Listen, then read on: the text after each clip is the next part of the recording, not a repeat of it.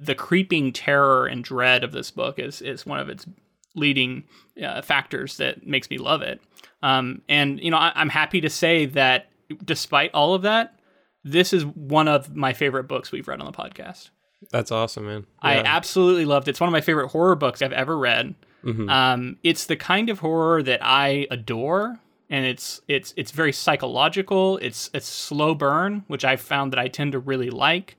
Um, it it does things through its prose and through its writing that can only be done in a book in this way. Mhm. And so in that case, it's like this is why horror works as a as a written genre, and, and it shines in a book like this.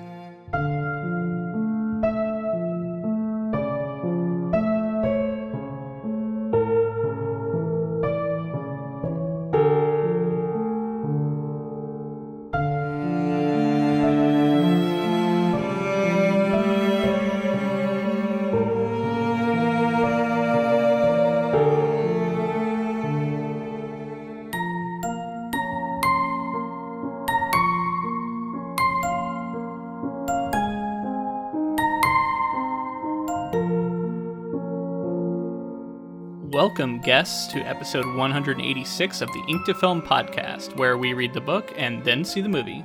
I'm Luke, and I'm James. and this week we discuss Shirley Jackson's 1959 novel, The Haunting of Hill House. All right, James, you've received a correspondence. There's a mysterious doctor who's putting together an experiment at a house widely regarded to be haunted. He has identified you a certain affinity for paranormal activity and would like for you to join him for an experiment. All food and lodging will be provided. Are you in? I mean, I fancy myself a ghost hunter, so yeah, obviously. Absolutely right. yeah. uh, sign me up. I, you know, the the premise for this novel is so cool. Um, the the idea of going and and I love that there's like a, a real a rationality to the to the story too. Like, you know, people are skeptics. Uh, you know, the doctor is kind of a scientist, kind of a ghost hunter, although it's more of like academic who's like studying this kind of p- phenomenon.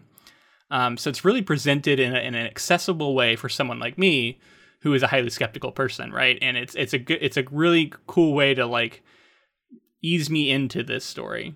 Um, anyway, all that is to say, I, I'm really loving this story. I I really enjoyed this book. Uh, what did you think of it? Uh, yeah, I loved it. So I had this interesting experience because I have seen the show uh, "Haunting of Hill House" on Netflix, and it's sort of this like reversing to film uh, experience that I had. Which I haven't seen. Yeah, and I was br- so I was bringing in some of that and sort of like seeing reverse engineering it back to the source was really fun. Um, And I mean, I was loving it. And in in the same way that reading the novel, this this story in particular, in the same way reading the novel gets you really hyped and excited to see the the eventual adaptation. The adaptation in this case was getting me really excited to see the source material because I have heard that it's a it's an important book. And my I don't know about your copy, but um, I got like the Penguin Horror edition that had like Yeah. a, a foreword by Guillermo del Toro. Did you have that? Uh, yes, I had a Ford. Was that who it was by? Uh, no, mine mine was an introduction from Laura Miller, as I had. So mine did not have the Guillermo del Toro one. So he, he apparently like works as like the series editor with Penguin Horror, like like the publishing company, like Penguin Publishing Company, and um goes and gets like some really seminal like horror film horror stories and like that he loved growing up and just in general that everyone would love and, and sort of like puts them all together. But the reason i loved it is he's like a he's like this like king of monsters kind of person. Like like uh he loves horror he loves everything about it and he he's almost borderline a historian at this point. He has like a house full of Yeah, kinds I've of seen, I've seen collectibles. uh, uh, like a tour he was doing where he was showing it to somebody. It was yeah very cool. amazing stuff but so so he when it, he approached this introduction sort of seeding it in that history and saying like why the certain stories along the path of horror have been so important starting with like gothic romance and moving into like some of the more like moving into like Edgar Allan Poe and what Poe did with horror and then moving it further from Poe into some other people and eventually what Lovecraft would do and and and, and then in that way set all of this up to say how Shirley Jackson was such a big part of that that growth over time of the horror genre and like how this story in particular is just such a it is like the haunted house story. It's like the perfect, you know, like succinct, distilled version of a horror of a, a haunted horror story, haunted house horror story. Yeah, I mean, I, I think it's widely regarded as one of the best, if not the best. Um, it's the shining example of a haunted house story um, in many people's eyes. And speaking of The Shining, it kept yeah. making me think about The Shining a little bit. Like, yeah. clearly, uh, King has read th- this book and then would bring some of that into his novel, yeah. The Shining. Yeah, well, I mean, we'll talk about uh, some of the influences, but uh, I mean, you're you're getting a little bit ahead of me. But uh, yeah, King has said that he considers this novel one of the most important novels written in the 20th century. Wow. Yeah, it was incredibly influential on him. Yeah. So, but yeah, I mean, all that aside, the the introduction aside, and everything. Uh, what was your experience like reading it just in general? We'll get into specifics in a, in a bio on Shirley Jackson and stuff here in a minute, but I just wanted to, you know, some general thoughts. Yeah, I loved it. So I, am talking about this book again, but I don't know if you can see the the edges here for the mm. people who can't see. They're like black pages, and they almost That's like cool, shadow. Man. They shadow into the into the actual white here. So like there's a shadowed edge. So just in, in like the tangible, okay, your, your copy's way cooler than mine. I'm jealous. it's so it's so awesome, and and it's like it's got this like embossed sort of feel on the cover and stuff. Just the tangible nature of that, and like reading along with it, it felt it was such a such a great experience. I loved reading this story, mm-hmm. um, and and it did feel present and modern and also sort of like influential like we've talked about and important. Um, and you know like i said the the way like i can reverse engineering like why they changed certain things for the show maybe or why they didn't change certain things and mm-hmm. character names and some of these things that pop up and references and so like it was a, it was a really fun way for me to experience it and i was still surprised and taken on a journey even though i had seen the show. So i guess that's a shining endorsement. Anybody who's seen the show that is interested i would i would definitely check out this book too Right. So, so it's still worth reading the book. I think um, so. Yeah. Apparently, I have seen an adaptation of this book because uh, in my research I saw that there were two films uh, adapted from this, both both called The Haunting. Oh, okay. Uh, one came out in 1963 and the other in 1999. Now, I have not seen mm-hmm. the 63 version, but I did see the 1999 version. It has Catherine Zeta Jones and Liam Neeson in it. what a 90s cast. That's awesome.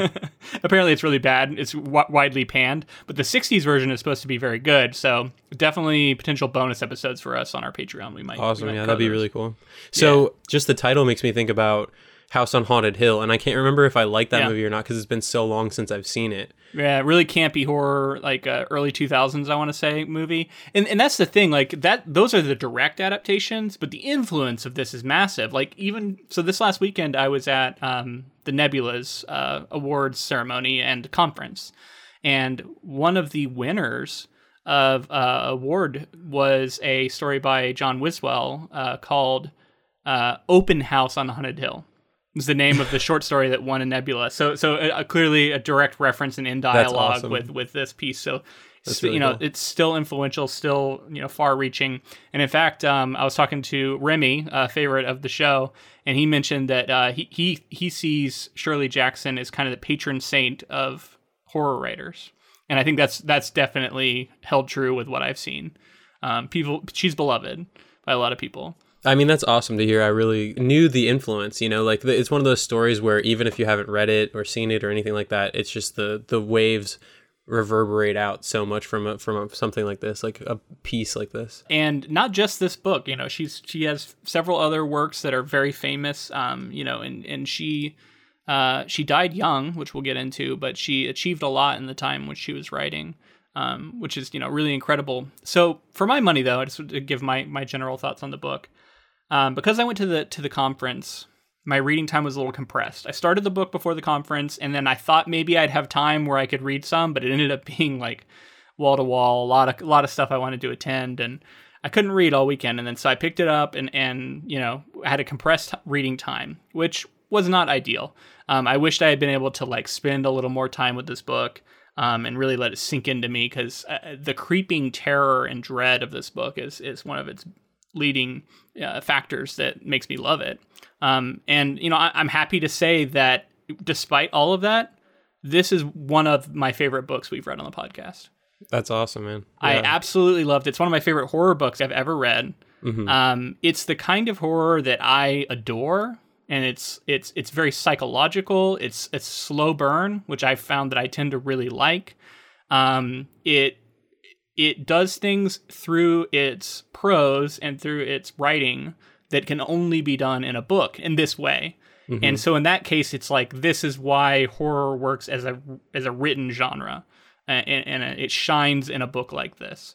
So even despite all the things that were kind of stacked against it, I, I still had a great experience reading this. So definitely highly recommend this. Um, we won't spoil anything here. We'll wait until we get into the plot summary. But if you're wondering whether or not this is a book you should check out, um, it's it's just a great horror story. The one thing I've heard from people, and I know this because I think it was uh, it was a reading in my Seton Hill uh, one year where I was at Seton Hill. A bunch of people read it who are students. I forget why, one of the classes or something, and I didn't read it at the time, but. Um, I remember there it was a divisive book, and that a lot of people found it to be slow.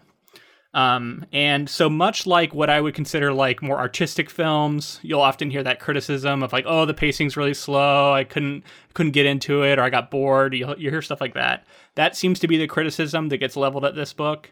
Um, it is not like a flashy. There's not a ton of actiony sequences. There's not a ton of big scares with like, I don't know. It, it's not as uh, flashy as a lot of modern horror. Um, and uh, if if that's going to be a problem, I could see people not loving this book. But if you're into creeping dread that builds into something, it doesn't go nowhere. It's not just creeping gr- dread that doesn't go anywhere. Like it really does crescendo into an awesome finale, and and throughout the book, there's great moments. And a book that really seeps into you, that that um, really shows you uh, the inside of someone's mind as they're being affected by what's happening. Um, i- If that all sounds interesting to you, then I definitely highly recommend this book because that's the kind of stuff I love, and that was on display here. on this podcast we've said many times like this the slow burn when it, when it's worth it you know there are of course i've seen films and i've read things that are slow burns and then ultimately like are you know they don't go anywhere but this is not that case like you said i Your patience is paid off, right? Like something Right. comes. and i think and i think that there's something to be said for like the you know fast paced age we live in now like maybe like i love taking it slow with stories sometimes and just living in that world. Like i can't like a great film when i'm sitting in a theater or whatever um it it like you want it to just last forever. And and then that's why like you can i can really appreciate a slow burn film. And then a lot of times there's a lot more to dig into on repeat viewings. But i was gonna say i, I appreciated the restraint in this story.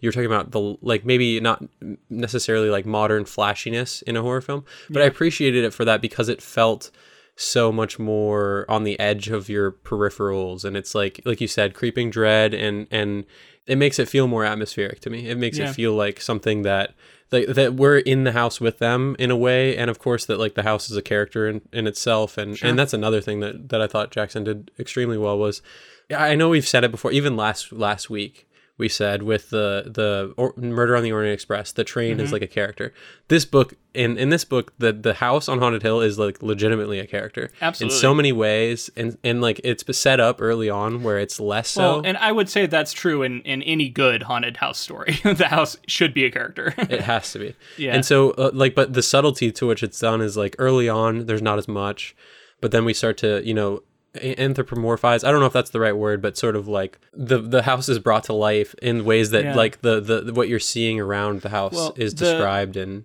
the um, the point of view is um, extremely close to Eleanor, but at times we get these like omniscient narrator moments, Mm-hmm. um, and that's some of the times where we get the house being um, personified, right? Right. In, ways that I think you're talking about. Well, and even yeah, and and even our main characters at certain points will like as the book progresses, they'll look around and see something that Yeah. shouldn't happen in a in a house and that sort of thing. And it's it's just Yeah. the, like the way that it builds to that. I thought was really really nicely done. So, I mean, so much to get into once we get into the nitty gritties. Um, and I want to talk about Shirley Jackson, but one thing I want to do, and, and maybe this will become a segment for us. We've talked about how we don't have many segments, but um, at times I've done this on the show, I realize, and we just have never come up with a name for it.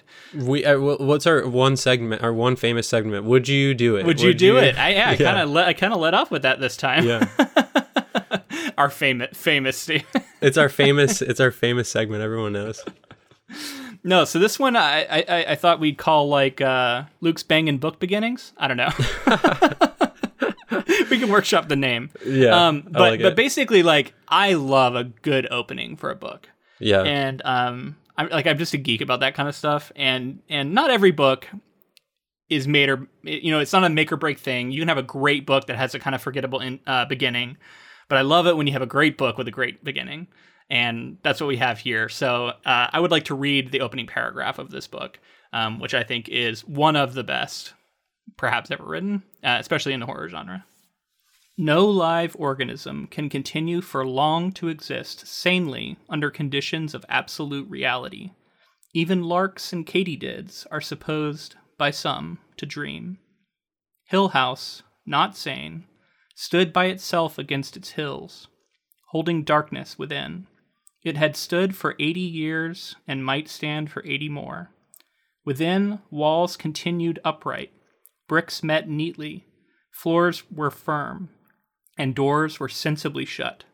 Silence lay steadily against the wood and stone of Hill House, and whatever walked there walked alone. So good, so atmospheric. It sets up so many things about this book. Because um, that's what, in my opinion, a great opening does. Is it, it it gives you in a moment a taste for what's in store, and um, I think that that is a perfect example of that. That that mm-hmm. paragraph is what this book is, and it's it's so good. And without being ob- too obvious, too, like of course you kind of know what the title of the book and and like with that paragraph, you kind of get like what's going. But you have no I mean, it is really. in in like its essence, right? Like it, it, that that feel of that paragraph is the feel of the book. Right. I don't know. I love the idea of these katydids like dreaming, and it's just it's so sprawling. It does things that like common wisdom tells you not to do because mm-hmm. it's starting with you know there's no real character there. It's just like a it's almost like setting. It's starting with setting, mm-hmm. um, but it does it so well that it's one of those times where it's like yeah, if you do it this well, you can do anything you want. Right. Um, and, and and it it just nails it. Um, okay, let's move into talking about the woman herself, Shirley Jackson. So. She was an American writer known primarily for her works of horror and mystery, over the duration of her writing career, which spanned over two decades, she composed six novels, two memoirs, and more than 200 short stories. Born in San Francisco, uh, Jackson attended Syracuse University in New York, where she became involved with the university's literary magazine and met her future husband, Stanley Edgar Hyman. After they graduated, the couple moved to New York and began contributing to The New Yorker. The couple settled in North Bennington, Vermont.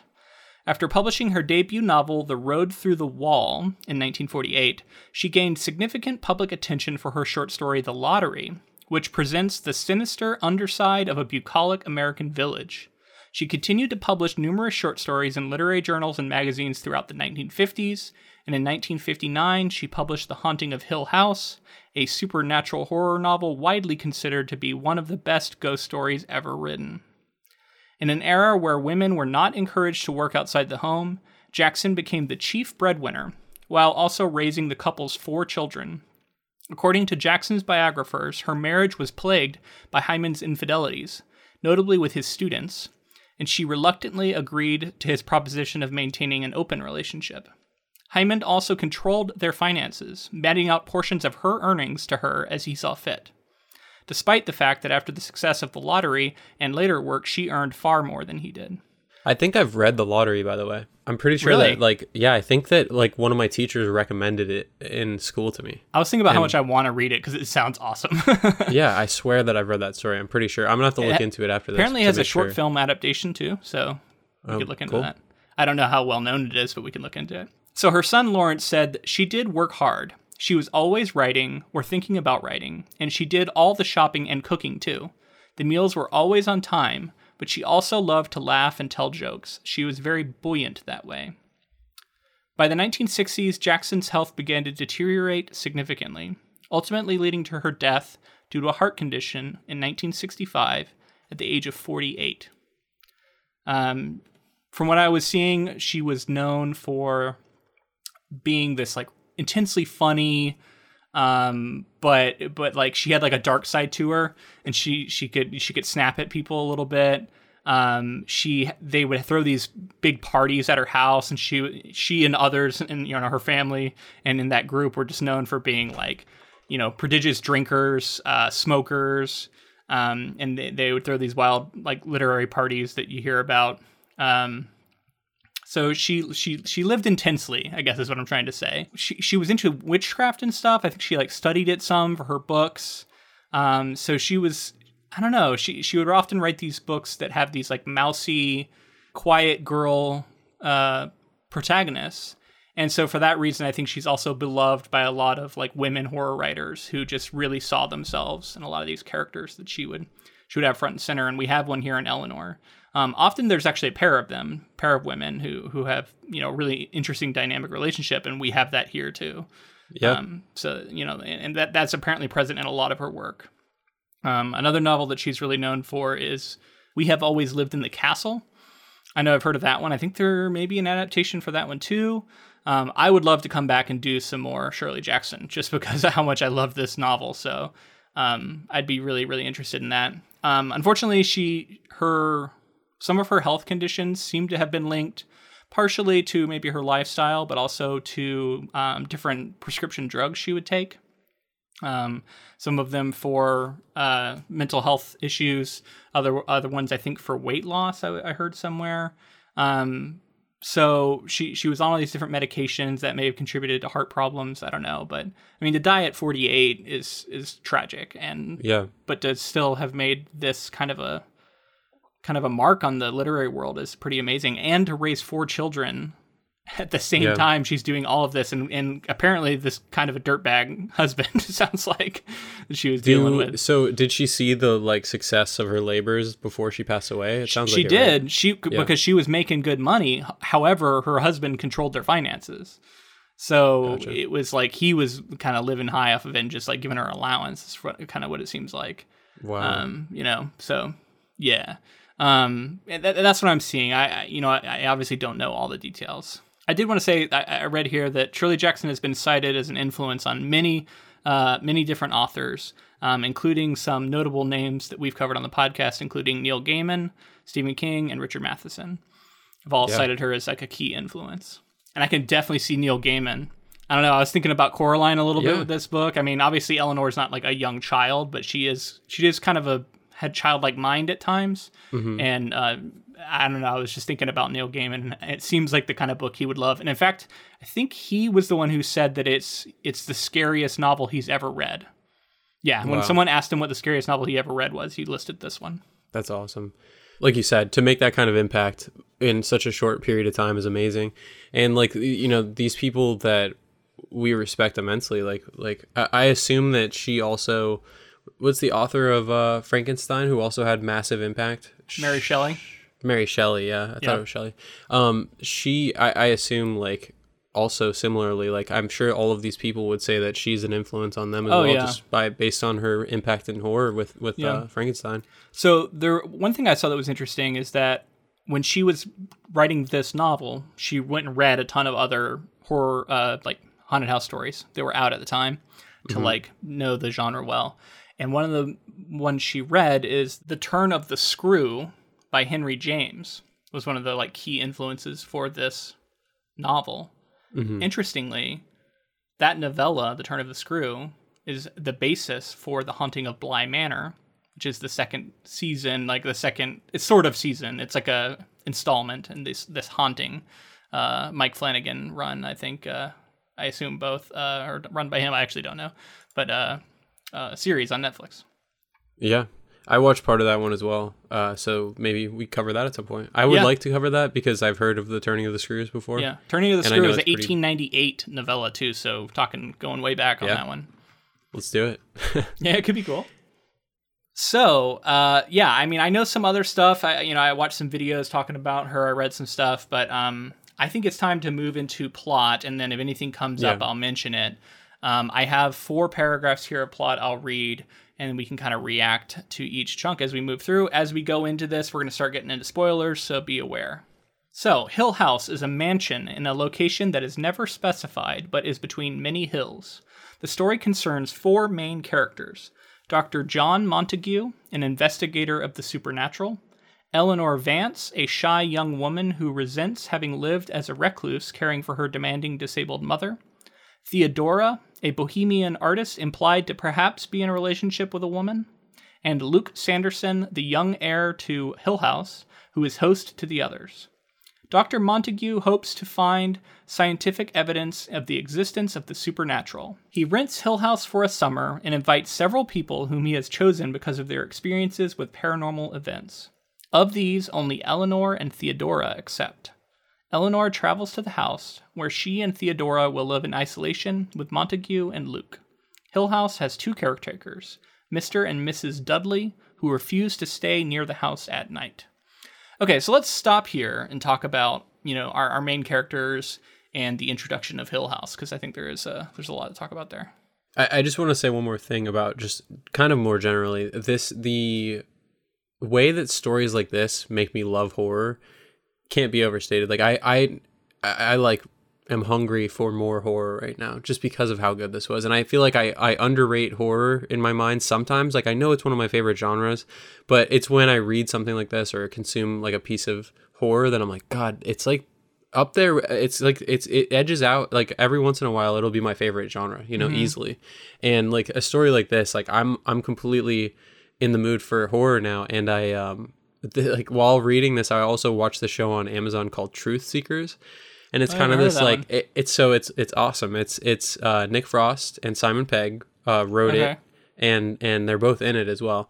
But it's this so it's this show. It came out in 2020, and it's they're like one of them is like a Wi-Fi installer, so he like sets up routers and everything for mm-hmm. people. He's like an internet service provider uh, worker, and he also on the side has a YouTube channel where he's like a he's like a supernatural investigator, like okay. ghost ghost gotcha. kind of like so and so he's going into houses and setting up Wi-Fi, but then also realizing that they're like crazy, you know, ghost stories that are happening in the background, and it's it's really fun because each episode is like really self-contained.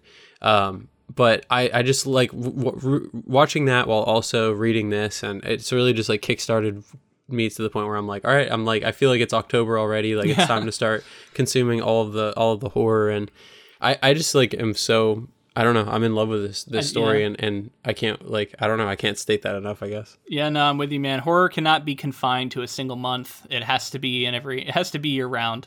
I'm with yeah. you. Um, it's you know it, I I'd be so hard pressed to choose. You know, fantasy, sci-fi, and horror. I list them all three as genres that I write. Um, when I list them because I do write all three. I do love all three equally in my eyes. Like I, I really am hard pressed to pick between them. Yeah, um, and they, they all blend together really nicely, and they all blend together. they, right. I love it when they when they start. You know, those lines are not so clear. But anyway, let's talk about our characters. So um, I love how each each character gets like a moment um, where we see them in their like home environments, except for the doctor. Not really the doctor, but we we get the the other three. And I did think it was funny. There's a character named Luke in this book Luke Sanderson. Yeah. Um, he's introduced as being a liar and a thief. Um, I was like, oh, oh here we go. um, but he ends up not being like too bad. I don't know. He's he's not great, but he's mm-hmm. he's um, I, and that's one of the things I actually really liked about this book is how every character is flawed. You know, they're introduced as as being people who are, you know, I don't know. They're not, they're not great, but they're also right. they're also like it's a it's a really rich character study on each of them um, in a way, especially Eleanor and Theodora to a lesser extent. And I love how it feels tropey when we're introduced to these characters at first. Like you feel like you know the archetypes right away, but they aren't really that neat and orderly. Like yeah. it, I love the way that that sort of it, it you know, like you said, it's a nice character piece because it does it does explore these characters in ways I don't think most people would expect. Mm-hmm. So uh, Eleanor, in particular, I think her, she's our main character for the most part. She's the one whose point of view we're closest to. So I, I want to talk a little bit about her because when we first meet her, I think it's like talking all about how she hates her all, all of her family members. She's like, there's not anyone she hates more than this person and that person, and she seems like kind of a nasty person when we're first introduced to her. But then she, we, we get her like sneak out and get the taxi and go steal the family car essentially. Yeah. Um, and she has this moment where she runs into an old woman and then like ends up paying for her taxi cab ride home. Um, and I thought that was maybe a, like a save the cat moment. Just as a writer, I was like, why is this moment in here? It feels weird. And then I realized that it was immediately sort of rehabilitating her in our eyes because we see how apologetic she is, how how friendly she is to this woman, how bad more her situation than than yeah. maybe her personality yeah. in general. And then we get this ride where she's driving through the countryside and imagine she's very dreamy. And I mm-hmm. think it works perfectly. Her, her, we're so deep in her mind, and we're getting all of these fantasies she's having as she's approaching the Hill House. and she sees this house with these lions on the end and she imagines oh what if that was where i was going what if i was going to live in a house like that and um you know she dreams about this she meets this child who has this glass with stars in it and wants her star cup and stuff and she starts like imprinting on this girl and like identifying with her strongly so much so that later on she tells a story that is essentially that about herself and it's unclear whether or not that's a complete fabrication i think it might be um, or if she just is like reality is getting blurred but um, all of this is happening, and she's feeling great. She's like loving life. She's she's so um, optimistic about where her life's going. And um, and this whole time we know she's approaching Hill House, which has been set up by the opening to be this evil place.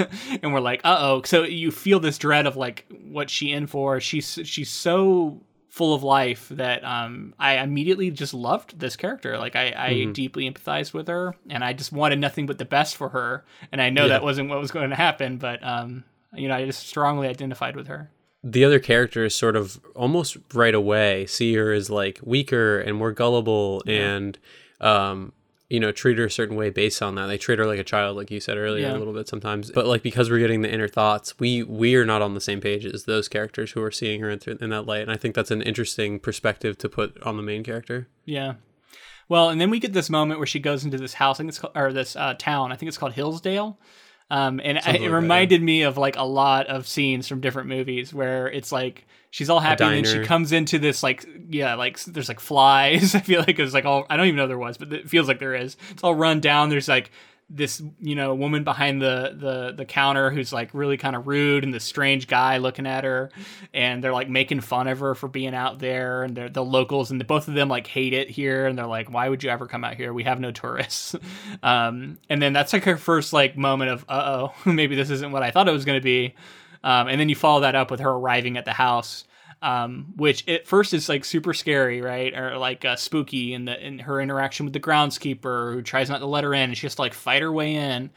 Basically, like she's not actually fighting, but she has to like negotiate. This story does an interesting thing with humor too. Like I wasn't expecting yeah. it to be quite as funny as it, and it's not yeah, like it's on clever. the face, uh, like funny, and it's not jokes and stuff. It's more like situational if you want to put yourself in that situation. The way that she's dealing with the uh the groundskeeper and like the way their interaction goes is just it's like it's off-putting but it's also kind of funny. Yeah. Well and then she meets this uh, mrs hubbard character is it mrs hubbard or am i getting that? Mrs dudley. Sorry mrs hubbard was last week. Yeah. Uh, mrs dudley the the the woman uh and she gives her this speech and mrs dudley throughout is I think I think a, a key source of c- comedy, um, yeah. because she has these things that she just says over and over again, yeah. and um, she gives her this very ominous speech as she walks her up to her room, and and this whole time like she's she hates the house immediately when she sees it. She's like reviled by it. She's like this this house is gross. Mm-hmm. It's mm-hmm. I don't why how you know I want to turn around and leave immediately as soon as I see it. Um, so it's not what she thought it was going to be but she's like being game and she takes she takes her up to the to the blue room because each room they're in is like color coded yeah and i will say i don't think that she necessarily i don't think the look of it was that it was gross. I think it was more the vibe that she yeah, was getting from well because she's it, got so, she's potentially got immaculate. these psychic powers is kind of the implication yeah. how she was chosen. So yeah maybe it's maybe it's psychically she feels the evilness of it. Or it could also just be like you know intuition. Like people yeah. like i get you know if you go into a situation or like a place you might you might feel like oh this has a weird vibe yeah. like something like that. Well and they describe some reasons later why it also could be. It, it seems like it's it's like um, it starts to feel kind of claustrophobic, which is interesting because it's so big. But once the, once they get in there, they feel like they're trapped, right? Like they, have entered yeah. into this trap, they can't leave, and it's it's like um, it's very it's described as being very soft. Like there's a lot of lace, there's a lot of cushions all this mm-hmm. stuff. Yet it's it almost like suffocating, like a pillow would be suffocating. You know what I mean? Like, well, one of my favorite parts was when they say like all these like am- amazing chairs, and then you sit on them, and they're like hard. Yeah, and they're not. They're they not look inviting, but they're not. exactly. Yeah, and then they, and then there's a part later on where they start talking about the layout of the home. Yeah, this is one of my favorite part. I just love that this was yeah. in, in, this story. This this kind yeah. of stuff always fascinates me because and they even reference the uh, the other home that's sort of the Winchester House. The yeah. Winchester House, which I've never been to, but I know about. You know, I've I've seen videos about it. I've heard from people who've actually been to it, and um, I was thinking the whole time, I'm like, I wonder if this was inspired by the Winchester House. I should look that up and see if it was like in existence at the time this book was written. And then, sure enough, it gets mentioned in the book itself. So right, um, it was kind of lampshaded. But yeah, it, um, the the description of the home is that it. Uh, and it's this giant mansion. It's freaking huge. But um, it's like not at right angles and it's not level, and so like everything's just a little bit off. Every I think that the way they described it is like every corner is like like a, de- a couple degrees off. So Yeah. like if you're if you're in a window looking out at the front yard when you should if it, if it was laid out like a normal Yeah, like square-ish, rectangle-ish house. yeah symmetrical then you would be able to look out and see the driveway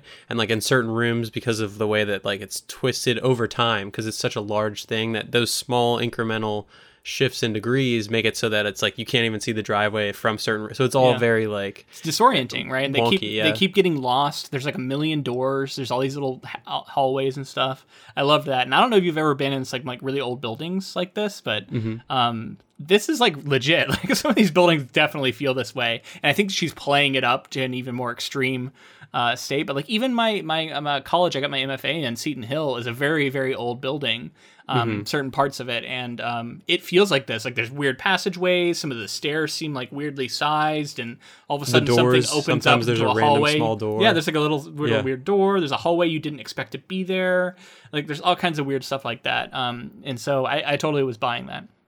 But anyway, yes. Um, then Theodora comes in, and I loved how quickly they have this like in- intense bond. Like they they're immediately like really close. Um, they both realize that this house is awful. Yet it seems like they're gonna if they're gonna make it through this, it's gonna be through like the strength of their friendship. Um, and they kind of go on a walk together out in the garden, and it seems Yeah. like the garden's not so bad.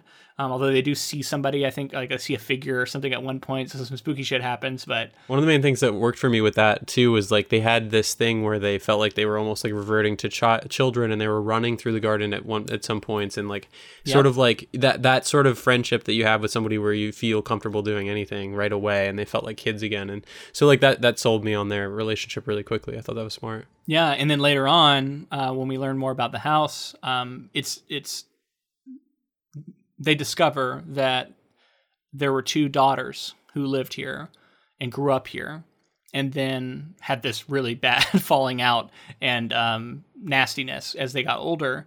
And you know, even though you don't know that at the time, I like the idea of that that parallel, right? Like they are they are sisterly here, and they almost seem like little girls playing together. Yeah. I think they immediately almost they call themselves like cousins or something right Yeah. away, and they they're trying to like force their families. They're trying to say like you were you know I went here and you must be a, you must be like a relative of this person in my family. So somewhere along the way we're family, and they they were like just like kind of selling themselves on that. Yeah. Um, so it's really interesting, right? Because like uh, Eleanor has like left her life where she felt trapped, and she is seeking adventure, and she's seeking the vibrancy of a new start. And she's thinking about these exciting people she's going to meet at this exciting place, and it's going to be a, she's going to be a new woman, and she's going to be remade by this. Um, and instead, she falls into the trap that is Hill House. Um, and there is a read of this book that a lot of what the supernatural stuff that is happening um we're getting ahead of ourselves a little bit but anyway um that some of the supernatural stuff that's happening could be being caused by Eleanor because she has this Mhm. sort of telekinetic power poten- potentially um and and so it's like she's she gets caught up in the the house and whatever that force is um starts seeping into her mind and as much as I loved all the setup, I I I, I really loved when we started to see the effects of the house on her. So let's I guess let's start.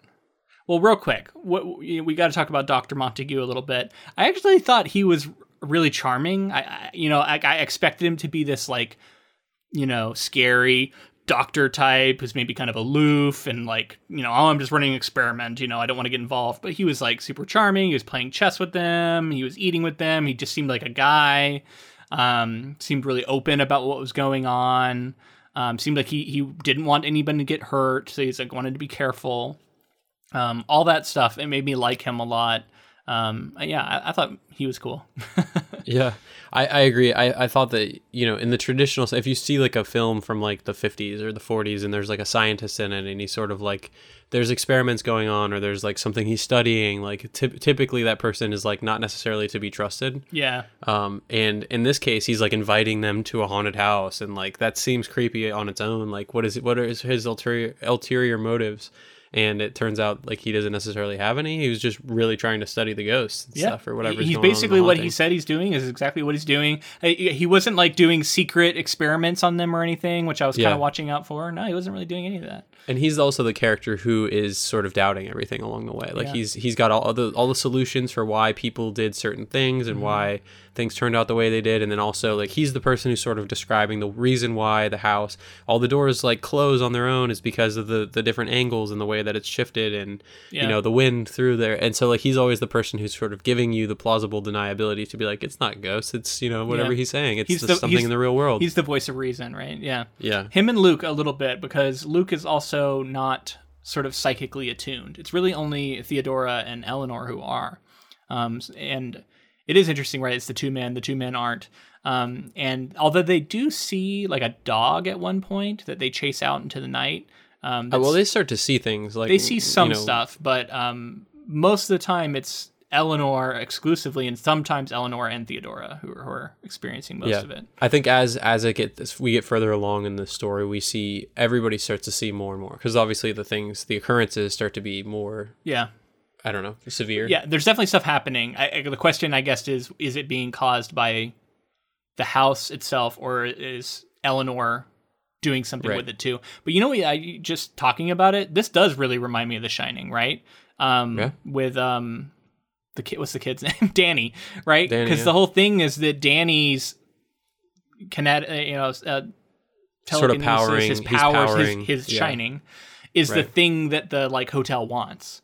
So feeding off of it almost. Yeah, Exactly, and that you could say that that maybe is happening here too. Maybe maybe Hill House is feeding off of this power in Eleanor. So uh, Yeah. yeah, S- Stephen King. I mean, that that book maybe greatly inspired by this one. You know that, that that's just the way these things work, and um, you know it's okay to be inspired by people, and, and you can take it and do something a little different, and and still have some of that same DNA there. And really like uh you could like you said it's a reading of it. You could also say that the house itself just is doing this, Yeah. and she just ha- so happens to be the the thing the person because she has this telepathic power. Maybe that's the, the most interesting thing to the house, so they're after her. It makes her uh, potentially uh, just an easier victim for the house. Um, Right. Yeah. Right. And then and then someone like Stephen King reads this and it says like what if I shift it slightly and say that it definitely is feeding off of her and like that's why that what's powering that it's almost like a battery for the house. Yeah. Um when she's there kind of thing. Yeah. Yeah. Very interesting. Okay, let me read the next paragraph of a summary. The four overnight visitors begin to form friendships as Dr. Montague explains the building's history, which encompasses suicide and other violent deaths. All four of the inhabitants begin to experience strange events while in the house, including unseen noises and ghosts roaming the halls at night, strange writing on the walls, and other unexplained events. I think ghosts roaming the halls is maybe a, bit poetic license in the person who wrote this summary. There are mhm. weird events happening, maybe ghosts, we don't know. Things right out of the per- like I said like things that they don't necessarily see but feel Yeah. like something moved or they something like hear like, footsteps or they hear bang- banging it happens at one point eleanor tends to experience phenomena to which others are oblivious. At the same time eleanor may be losing touch with reality. The narrative implies that at least some of what eleanor witnesses may be products of her imagination Another implied possibility is that Eleanor possesses a subconscious telekinetic ability that is itself the cause of many disturbances experienced by her and other members of the investigative team. So that that's a bit of editorializing here in the summary, but I, I do agree with that. Like it, it's definitely given as a possibility that she could be kind of causing. And and there's a particular moment where she says, um, and this like there's so many creepy moments that almost give me chills to talk about. Where she says, um, "How can they be hearing the sound? It's coming from inside my head." Yeah. And that like is a really creepy moment, and that that does kind of imply that like, what if she's causing this to happen? There as it gets further along in the story there are moments where it, it's yeah, near the end it's kind of implied that like some of this stuff maybe was her doing and like, you know, like you said, maybe her because I mean, I don't think it's really we're spoiling things Yeah, right now I anyway. think it's like fine, it doesn't yeah. matter. But nearing the end, uh, you know, there's banging on doors and things throughout, and then nearing the end, she actually goes around banging on doors Exactly, and doing almost everything that's being talked about in the story up to this point. Uh, Interesting though, early on, one of the key turning moments, tur- turning points in her relationship with Theodora, I think, is when Theodora accuses her of writing. There's like a her name up, this like message appears Right. written in chalk on the walls. Yeah, I think and- that's the and- first and- real like sort of splintering of Yeah. the group. because Theodora like accuses her of writing it herself, Mm-hmm. and um, which I was unclear because I thought they were like together the whole time. I don't know. I was like, when when when should, would she have done this? I don't I don't know. Right. Luke is the only one who left the group at that Right. point. Yeah, but I do love the idea of this, like, because in you know, in real life, if a fucking writing appeared on a wall and I was with some strangers, I would assume somebody wrote it. You know what I mean? I wouldn't Right. assume a ghost wrote it. So it is the kind of thing that would happen, and I love that they start after starting out so friendly, they all start kind of turning on each other a little bit. And I noticed that the language uh, Shirley Jackson uses um, shifts. And she starts describing things as being annoying, as being irritating, as maddening. I, you know, I could strangle her. Like she starts thinking like these, you know, like mean thoughts about Theodora and like violent thoughts. She starts, and different people are grating, and she finds someone to be stupid. And she all of a sudden, Eleanor, who was so like, you know, bubbly and and and full of life early on, now is starting to get mean and and like uh, judgy and angry. Um, and this is the kind of stuff where it's like the the prose shifts and we start to the effect of the house is subtly changing the way she perceives reality.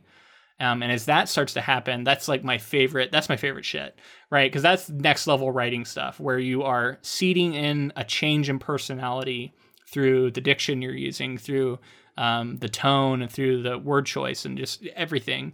Um, and it's done so well. Uh, it's and it's it's clever, subtle stuff that I think writers should pay attention to if they read this. That's the thing that really worked for me too. Was it wasn't? It's not like a f- like a switch flipped. It's just like a little thing Mm-hmm. Slowly, at yeah. first, and then a little bit more later, and then as time goes on, nearing the end, she's like talking in her head about like I want to hurt them, I want to kill them, stuff like that. And you're like, holy shit! Yeah, Like we're far, we're off the deep end now. yeah.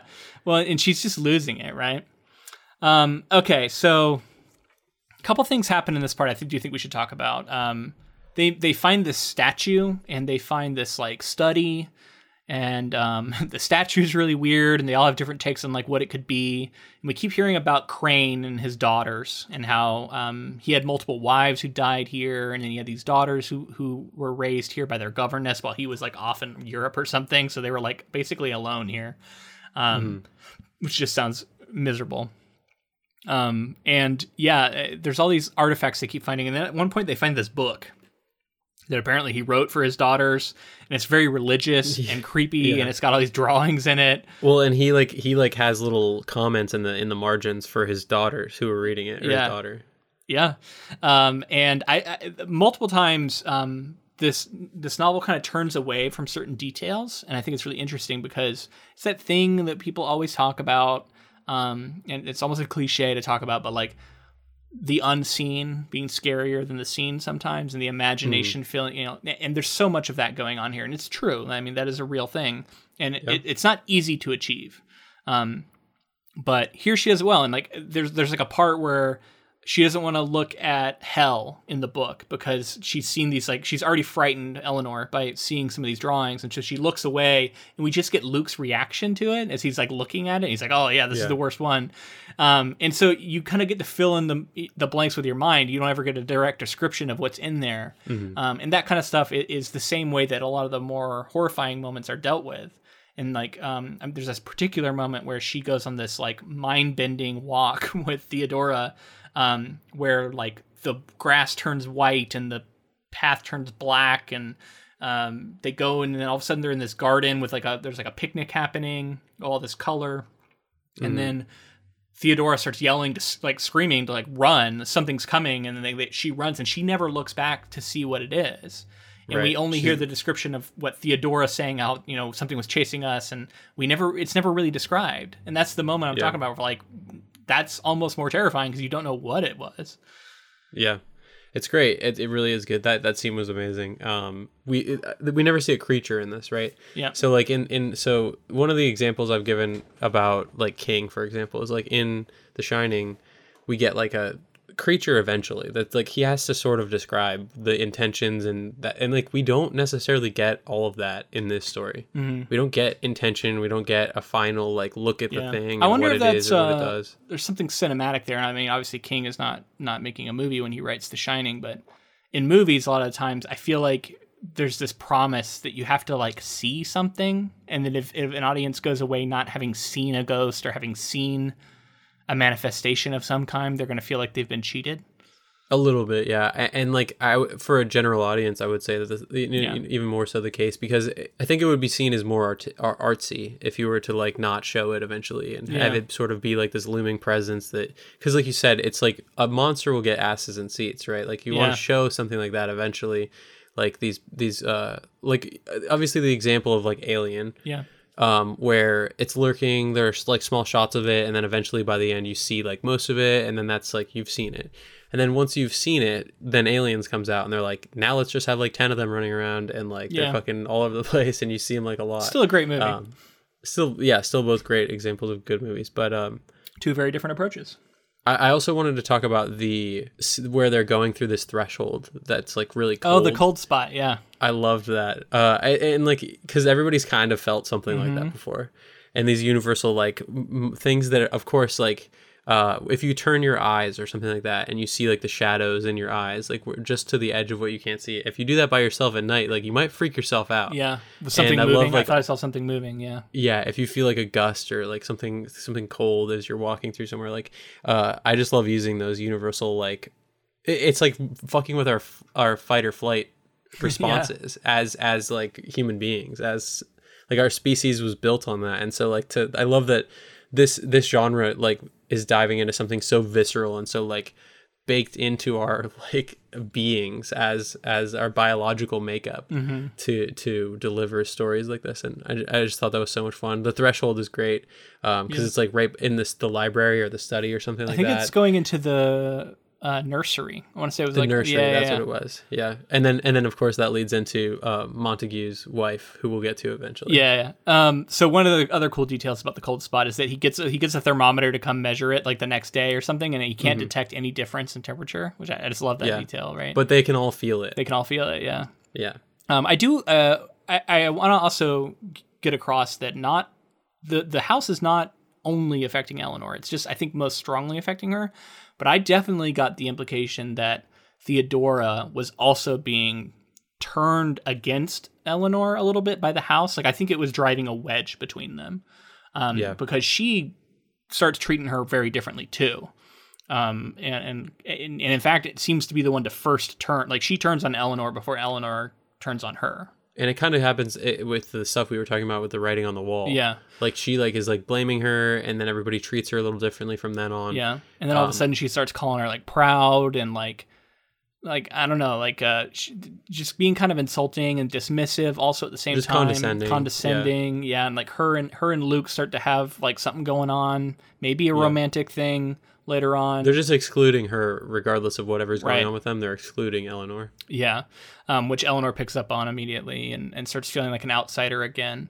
Um, but also, one of the things that's really cool is how Eleanor never felt like she belonged anywhere.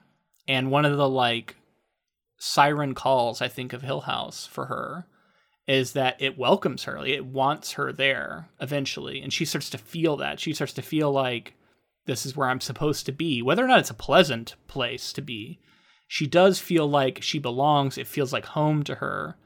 And that is one of the things that ends up being like one of the most seductive, I think, for her. And, and, Yeah. and, and we can see why. Like she's done such a good job of setting up this character who desperately wants to feel like she belongs somewhere. Um, and Well, she feels wanted or Mm-hmm. important so so like a purpose at that place uh and it is so interesting because she acknowledges almost the entire time through that it is l- like it's she i think she feels this the influence and she feels the pull from hill house and also at the same time is like but uh but it's scary and i can't you know there's i can't be alone. There's like a lot of that going on where like they can't be alone in any rooms and go through doors anything like that. Yeah, so uh, she's always acknowledging the fact that like it's not necessarily the nicest place to be and it's kind of scary but also sense of belonging is important like you said to her Yeah. All right, let me read the next paragraph because it has some of the creepiest shit in it. uh, later in the novel, the bossy and arrogant Mrs. Montague and her companion Arthur Parker, the headmaster of a boys' school, arrive to spend a weekend at Hill House and help investigate it. They too are interested in the supernatural, including seances and spirit writing. Unlike the other four characters, they do not seem to experience anything supernatural, although some of Mrs. Montague's alleged spirit writings seem to communicate with Eleanor. Much of the supernatural phenomenon that occurs is, is described only vaguely, or else are partly hidden from the characters themselves. Eleanor and Theodora are in a bedroom with an unseen force trying the door, and Eleanor believes after the fact that the hand she was holding in the darkness was not Theodora's. Okay, I don't like the way that was written because that's one of the scariest moments in the in the entire thing is that she thinks she's clutching Theodora's hand, um, mm. and and um and and, and and you think that it's this nice moment because they've just had their first fight, like real fight, and so you're like, okay, now that they're both scared, they're like taking solace in each other's company, and she's like clutching her hand desperately at this this pounding and this. Actually, it's like a I think there's when the child is like crying, and she's thinking about a child being abused and she can hear this murmuring in the other room.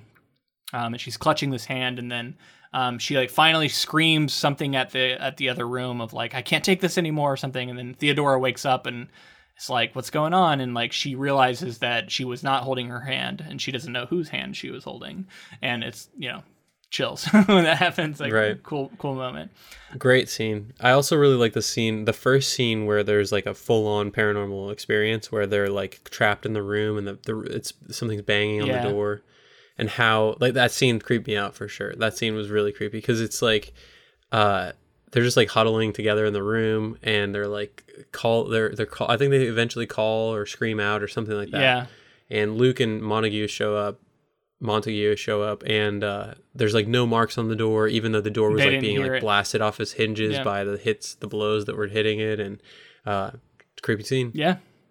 Um, okay, so a little bit left in this paragraph. In one episode, as Theodora and Eleanor walk outside Hill House at night, they see a ghostly family picnic that seems to be taking place in daylight. Theodora screams in fear for Eleanor to run, warning her not to look back, though the book never explains what Theodora sees. Okay, we already talked about that scene.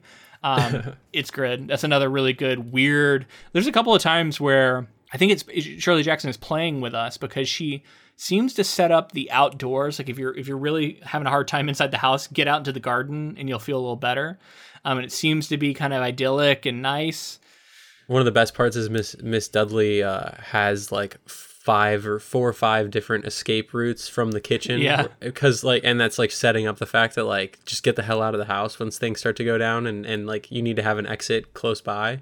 There's literally like a kitchen that leads out to like a some sort of balcony or something or some sort of veranda i don't know something like that and they all lead to the same place and just five doors leading outside so you can quickly get out yeah um, a great detail. And then the idea that that would be safe, though, is turned on its head by multiple yeah. times where things get really fucking wonky and like funhousey when she's out there. Like, it's the only way I can really describe it. Like, it starts bending reality. She gets separated from Theodora and um, uh, Luke at one point, and she uh, she starts like seeing footsteps in the grass and then out onto the water and like just creepy like surreal stuff. Yeah. Um, and then they they seem to like laugh at her expense when she kind of comes back to them. And, and, again, it starts to feel like these wedges are being drive between her and all the characters.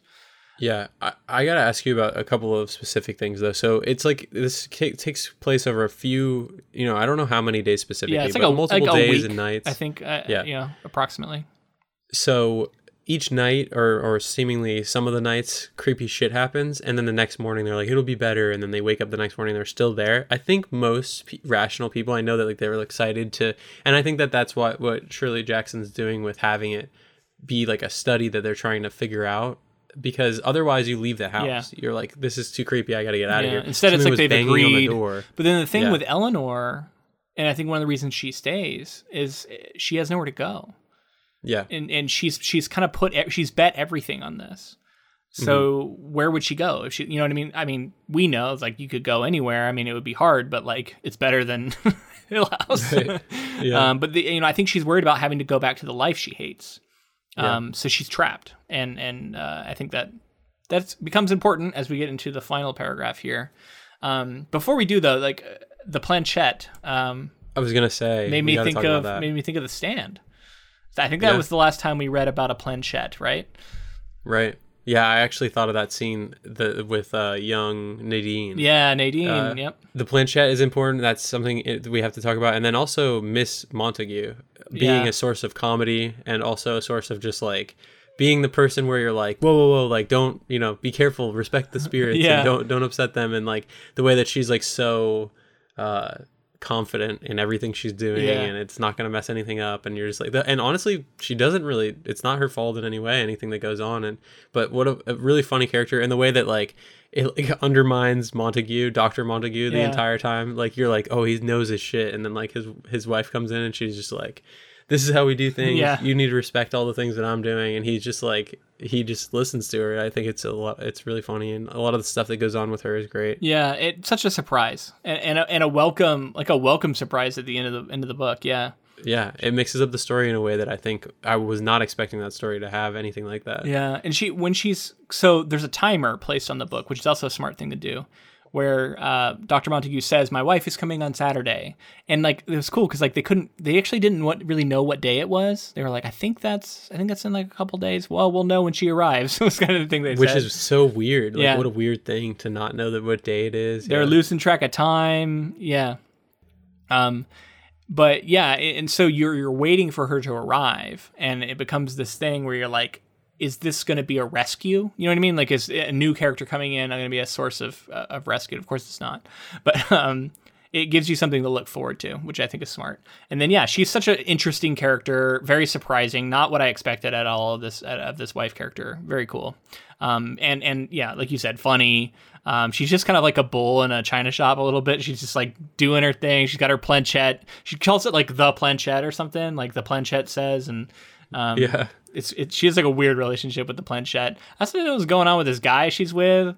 I don't know. Yeah, It's like her. weird. There's a lot of companions, and Weird um, relationships, a lot yeah. of them are mentioned as oh, they, you know, they have a companion. In fact, um, the daughters, one of them has a companion who lived with her, um, Mm-hmm. and I don't know if that was just like a euphemism at the time for uh, you know, like a lesbian relationship or something. Um, it seemed like it to me Yeah. but you know who am i to say hard I to don't know, but um, I, yeah, I just I I, it, I I definitely see like there's grist for the mill if you if you wanted to see it that way. There's a lot there. Mm-hmm. Um, Well, and uh, even the relationship between Theo and, and Eleanor at some point, you're like, you know, th- I, I think that clearly has some of that in there for you. I to- th- I thought so too. I I think there's Yeah. a moment where she mentions something about being a lesbian. Uh, Theodora does to Eleanor.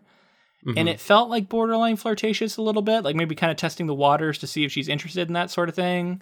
Um, you know, so and and they have this, you know, close relationship that you could definitely see as sisterly, but there is a little bit of that too, and and, and just enough to where I think it leaves it open to, for interpretation. Like, is there something romantic there? Is that why she feels so betrayed when Theodora like a seems to have something love. going on with Luke? Yeah, there's a friendship love that you kind of could take for romantic love as well. And then, like, nearing the end, Eleanor wants to leave and go with Theo. Or, or like around Yeah, she maybe really not wants quite to. the end, well, but- because you know, think about it. That makes sense because she has no other recourse, and so she all of a sudden is like, "I'm going to go with you." Um, she also has seemed to kind of like had this whole fantasy in her mind about what that's going to look like, which and is Theo is like completely against it, Yeah. which I think pushes her directly into the open arms of Hill House. Yeah. So let's read that last paragraph. So, fearing for Eleanor's safety after an incident where she climbs up a dangerous winding staircase, Dr. Montague and Luke declare that she must leave. Eleanor, however, regards the house as her home and resists. Dr. Montague and Luke force her into the car. She bids them farewell and drives off. But before leaving the property grounds, she propels the car into a large oak tree and is assumed that she is killed.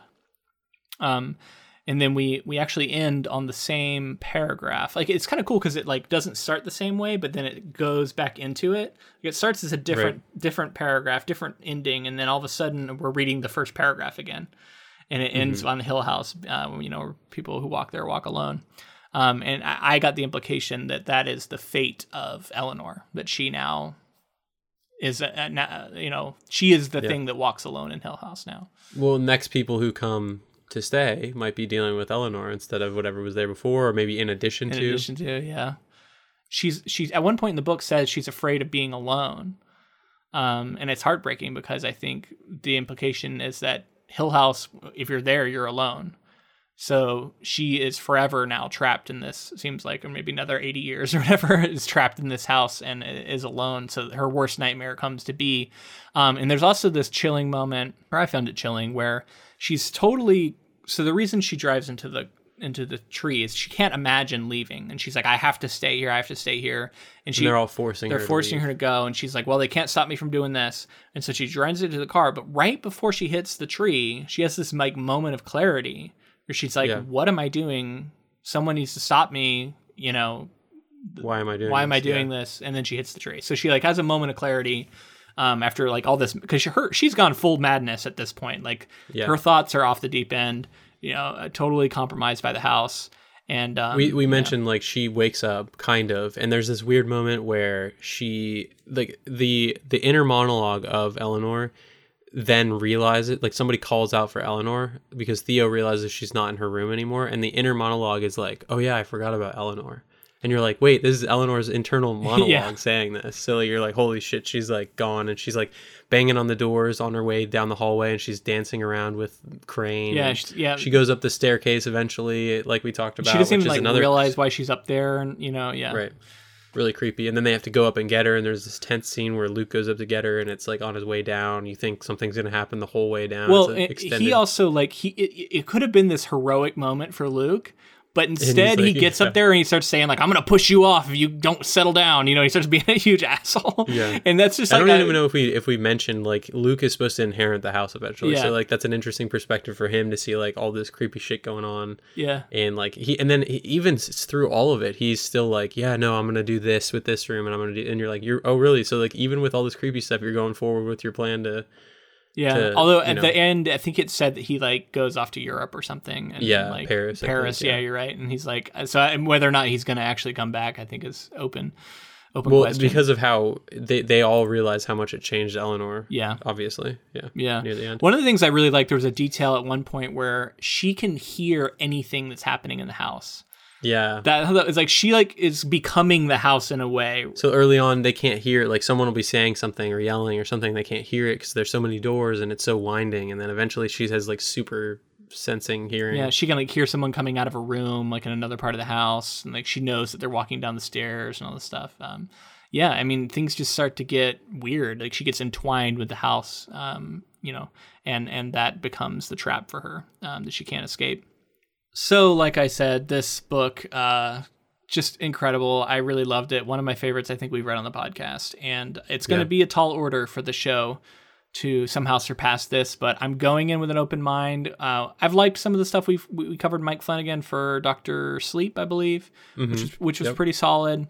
Um, so I'm interested to see what this is. I know he's like well known for this series in particular, so I'm, I'm excited to see what that's Yeah. like. Um, He's honestly a really cool voice in, in horror. I think like he's like promote. He's uh, doing a lot with Stephen King properties, Yeah. and uh, he, you know he's done a lot recently. So, He- I think he's great. I'm curious. I'm excited for the show. Um, and at the end of it, we will we will make a judgment on what was the better version. But that's going to be it for Shirley Jackson for now. I'm sure we'll talk about Yeah. her in the other episodes uh, in this this version of the story. Um, and I'm excited to watch an, maybe another adaptation in our on our Patreon. Um, but yeah, if you enjoyed this episode, uh, a great way to let us know is in, with a rating and review on whatever app you use to listen to this on. Uh, if you're on YouTube, throw the episode a like and make sure you subscribe, that kind of stuff. And then just like tell somebody, you know, somebody like Shirley Jackson and you had fun listening to this, let them know because I would love for other Shirley, Jackson fans to to listen to this thing because I I had such a great time talking about her and I think it I think it would be fun. Yeah. Also, if you if you enjoyed this episode, consider supporting us on Patreon. Patreon.com forward slash ink to film. Uh, we put out bonus episodes like Luke was talking about. Eventually, we're probably going to do another uh, Haunting of Hill House adaptation. Yeah. and we have tons of bonus content we also have other tiers that you can check out and you know genuinely couldn't have continued this podcast as long as we have if not for the patreon so thank you to everybody over there Yeah, and specifically thank you to Chris C, who's been a patron for a long time, big time supporter of us. Uh, thank you so much, Chris. Uh, we hope you enjoyed this episode. Um, also, if you are on YouTube, make sure to check out our tier ranking video. It's uh, it's like one of the top videos on our channel when you go there. Um, it's I, we had a lot of fun with it. I was able to edit together a video, which I had never done before. I had to play around with like putting in trailer clips and all this different stuff. Um, and I would just love to know what people think of it. So if, if you're interested in seeing some actual video content of us with our faces, check that out. yeah also on social media we're on facebook twitter and instagram all of those at ink to film make sure to follow us there And thank you to Ross Bugden for the use of our intro and outro music. yeah, I just wanted to say again how much I love this book and what an experience it was. I, I have to give a shout out again to Guillermo del Toro for like ramping up my excitement for this story going in and like seeding it in all of this like horror history and then leading me into this like amazing story. cool. And then uh, I, I'm so excited for you to check out the show. I, I we're gonna have a lot of stuff to talk about. Cool. All right. And we will begin our journey with that next week with the first five episodes, I believe. The first half, however many that ends up being.